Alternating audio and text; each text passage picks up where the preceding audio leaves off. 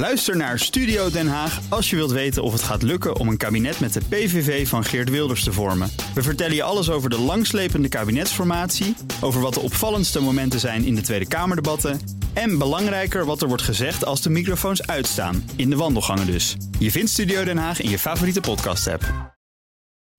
De column van Jaap Jansen. Verdeeldheid in de coalitie lees je dagelijks in de krant. VVD, CDA, D66 en ChristenUnie zijn het over veel dingen oneens. Over jonge asielzoekers, over de snelheid en de kosten van het klimaatbeleid, over het plan van VVD-fractievoorzitter Klaas Dijkhoff om criminelen in slechte wijken harder te straffen en deze week nog over hulp aan Syrische opstandelingen. Toch hoeft dat beeld van verdeeldheid uiteindelijk geen zwakte te zijn. Want we weten sinds Rutte 2 dat het omgekeerde, alles dichtkitten en debat in de kiem smoren, sowieso niet is aan te bevelen. Partij van de Arbeidleider Diederik Samsom formeerde in 2012 met Mark Rutte in recordtempo het kabinet Rutte 2 en zorgde er 4,5 jaar voor dat zijn fractie zonder al te veel discussie netjes voor alle kabinetsplannen stemde. Toen in 2017 de kiezers hun eindoordeel gaven, bleef Samsoms opvolger Lodewijk Asscher achter met een schamele 9 kamerzetels. 29 zetels verlies voor de Partij van de Arbeid. Het was de prijs voor het samen opmarcheren zonder zijsprongetjes. VVD en PvdA hadden Nederland uit de crisis geregeerd, maar ten koste van de Sociaaldemocraten. De Partij van de Arbeid was onzichtbaar geworden.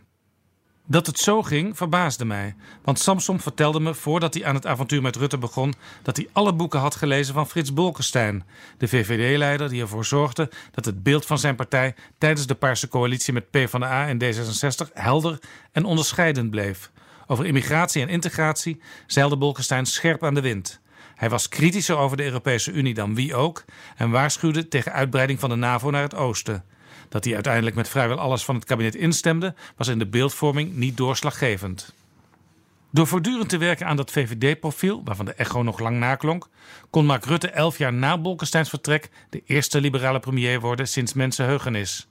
Samsom had alles van Bolkestein gelezen, maar misschien had hij toch vooral onthouden hoe Bolkestein Paars 2 in elkaar sleutelde.